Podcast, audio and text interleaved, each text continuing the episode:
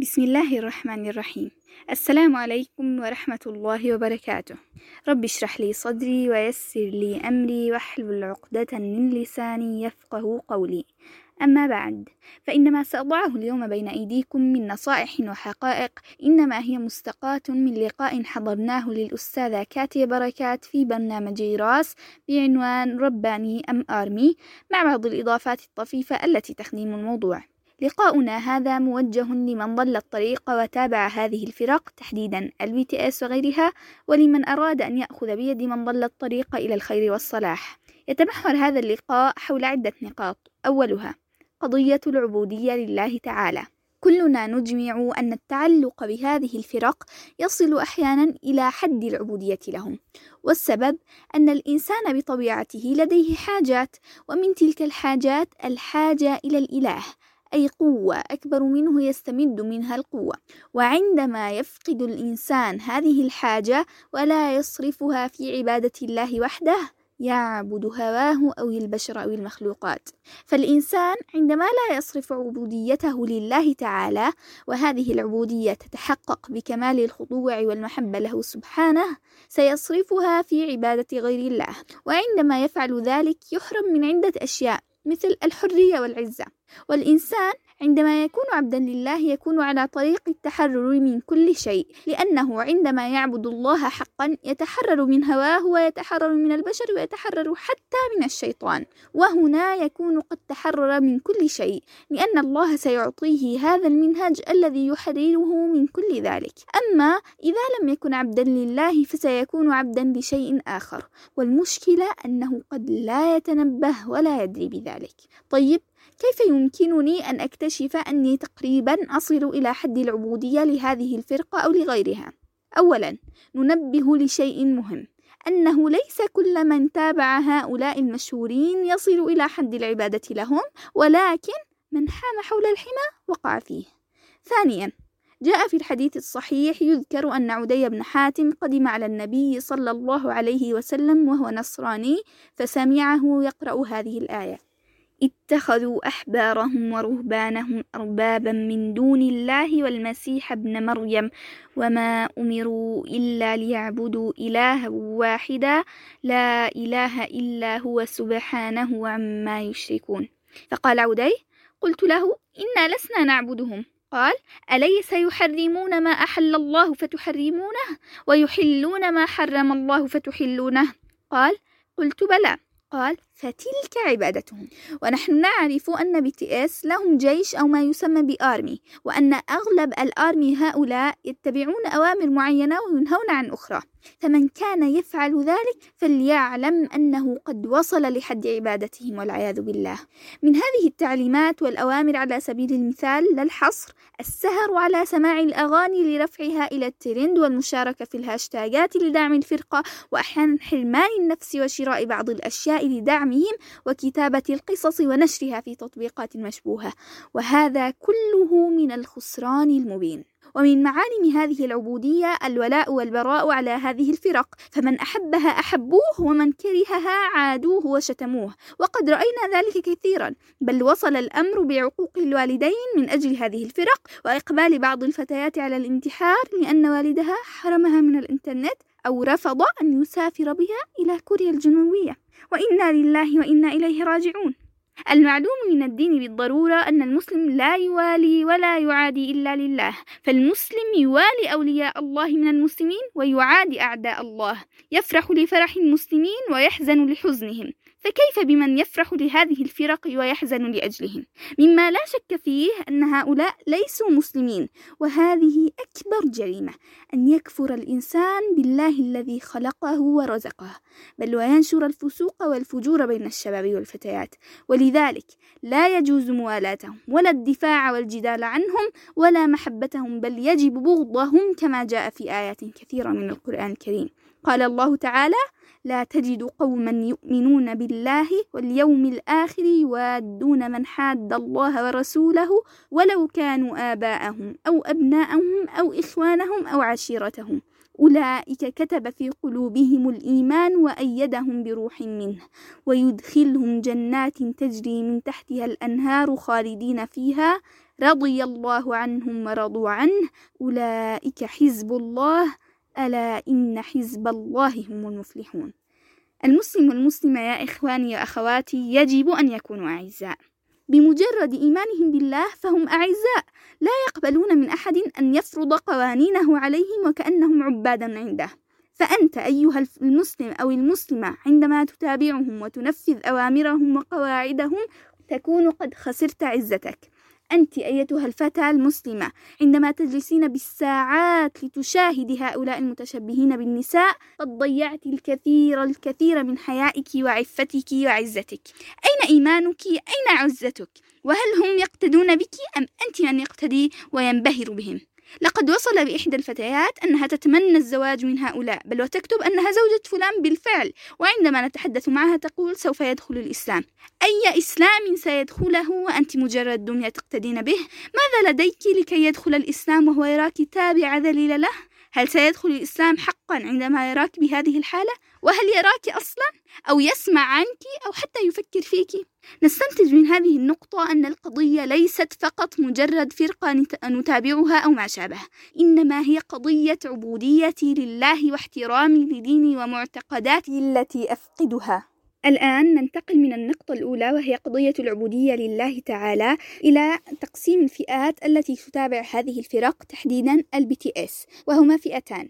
الفئة الأولى هم الذين يتابعونهم ويسمعون لأغانيهم ولكن يلبس عليهم الشيطان أنهم يعرفون كبائر الأخطاء التي تقع فيها هذه الفرقة مثلا في بعض الأغاني التي فيها شرك وتشكيك بالله ولا يتأثرون بهم. فيقول أحدهم مثلا نعم نعم أنا أدرك الخطأ ولكنني أسمع لأغاني أخرى لهم فيها إيجابية ومعاني جميلة طيب ألا تجد هذه المعاني في القرآن؟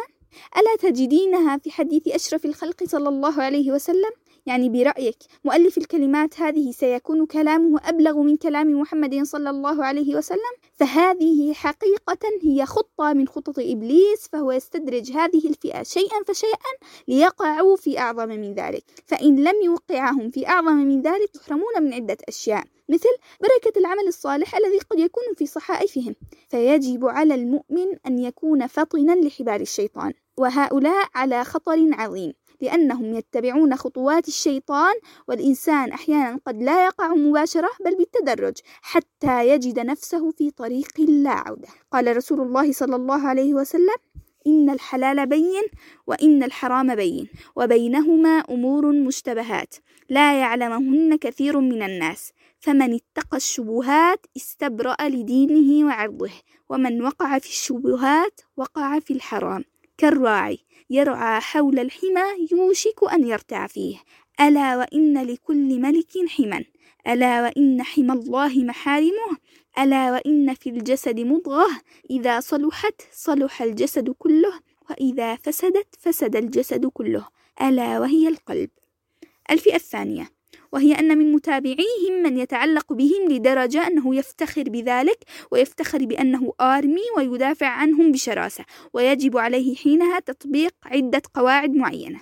وهذه كارثة كبرى. فهؤلاء لا يكتفون بالمشاهدة فقط بل يقعون في ذنوب عظيمة مثل المشاركة في نشر الأغاني وعمل مقاطع فيديو وصور وضم الآخرين لهم والترويج لهذه الفرقة ونشر صورهم على مواقع التواصل وفتنة الناس بهم والتغزل بأعضاء الفرق والمنافسة عليه وأخشى أن يكون ذلك من الترويج للفاحشة. وقد توعد الله من يفعل ذلك بالعذاب الأليم. حيث قال في كتابه الكريم إن الذين يحبون أن تشيع الفاحشة في الذين آمنوا لهم عذاب أليم في الدنيا والآخرة والله يعلم وأنتم لا تعلمون. النقطة الثانية هي خطورة أغانيهم وما يدعون إليه. ومن أخطر المواضيع التي يدعون إليها موضوع الإلحاد وتمجيد الأصنام والشياطين بالإضافة إلى بعض الأغاني التي فيها مصطلحات شرك وكفر وتشكيك بالله مثل أغنية إلويس فهم في هذه الأغنية يشككون بالله الذي تعبده ويتجاوزون في حقه فكيف تتبعهم؟ كيف تتبع أناسا هم أصلا متخبطون؟ لا يعرفون لماذا خلقوا وما هو هدفهم من الحياة لا يعرفون الطريق الصحيح. من المنطق أن نتبع أشخاص يعرفون الله ويعرفون الطريق. أيضا أحدهم يقول أنا إله أنا الملك أنا الأخ خالد. وآخر يقول ليس لي ديانة وأنا إله نفسي. كل هذا الكفر وهناك من يشاهده من المسلمين؟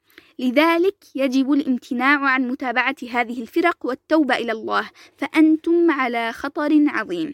ومن أهم الأسباب التي تمنعنا من متابعتهم وتوجب علينا التوقف أولا أن الأغاني والمعازف حرام وهؤلاء يستخدمون الموسيقى الشيطانية الصاخبة. ثانيا تشبه هؤلاء بالنساء ووضع المساحيق التجميلية ونظر النساء لهم وهذا أيضا حرام. أنت تشاهدين أشخاصا يتشبهون بالنساء ناهيك عن المشاهد الإيحائية والإشارات الجنسية التي يقومون بها أين حياؤك وعزتك عند مشاهدتك لهؤلاء؟ ماذا عن قول الله تعالى وقل للمؤمنات يغضضن من أبصارهن؟ فأين غض البصر في ذلك؟ ثالثا ضياع الأوقات فيما لا ينفع من المعلوم أن الوقت أثمن ما لدينا ولا يجوز أن نضيعه في معصية كهذه ونحن سنحاسب على أوقاتنا يوم القيامة فهل يسرك أن يكون هذا الوقت في طاعة الله أم في معصيته؟ رابعا أيضا نحن سنحاسب على أموالنا وأي مال ينفق على هذه الفرق بالتأكيد يؤدي إلى دعمهم في نشر أفكارهم وأغانيهم. وهذا من التعاون على الإثم والعدوان ومن السيئات الجارية التي تستمر بعد موتك عياذا بالله إذا لم تتوبي وتتبرئي منها. ما هي أسباب التعلق بهذه الفرق ومتابعتها؟ أولا البحث عن الهوية والذات. من رحمة الله فينا أنه جعل فينا أبة تدل عليه في كل مرحلة من مراحل حياتنا. وفي مرحلة البلوغ يبدأ الإنسان بالبحث عن هويته وعن أهدافه في هذه الحياة وما إلى ذلك. وهذه الخصائص كلها موجودة في فطرتنا. فنتحرك من خلالها لقراءة أنفسنا. ولكن كما قال الله تعالى اقرأ باسم ربك الذي خلق. يعني يجب علينا قراءة أنفسنا بسم الله لا باسم ال BTS لو أردنا قراءة أنفسنا باسم ال BTS لقلنا أننا أحرار ولدينا الحرية في قول أن الله ليس موجود ولافتخرنا بأننا ARMY وأننا تابعين لفرقة عظيمة و إلى آخره. هنا نكون قد قرأنا أنفسنا باسم ال BTS لكن لو قرأنا أنفسنا بسم الله لعرفنا أننا مخلوقون وأننا لله وأننا خلقنا لعبادته وأن الله وعدنا بجنة عرضها السماوات والأرض فهنا نجد هويتنا التي أعاننا الله على إيجادها بالخصائص التي وضعها فينا وبالقرآن الذي أنزله وبالأنبياء الذين أرسلهم ليكونوا هداة لنا.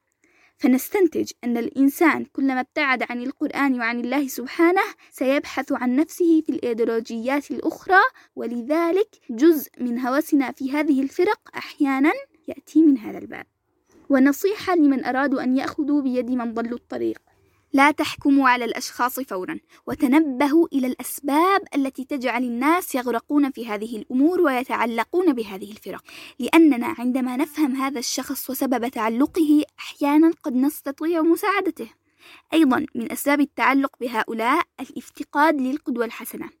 لأنه أحيانا يجعل الناس تنصرف إلى إيجاد هؤلاء القدوات والتعلق بهم بدلا من الانصراف إلى الأشخاص الذين فعلا يجب أن يكونوا قدوات. وهنا نشير إلى مقطع للشيخ أحمد بن يوسف السيد حفظه الله أجاب فيه عن سؤال كيف أختار القدوات؟ فأحيانا قد يكون من الأمور التي تساعد متابعي هذه الفرق أن يعرفوا من هم القدوات التي يجب عليهم اختيارها.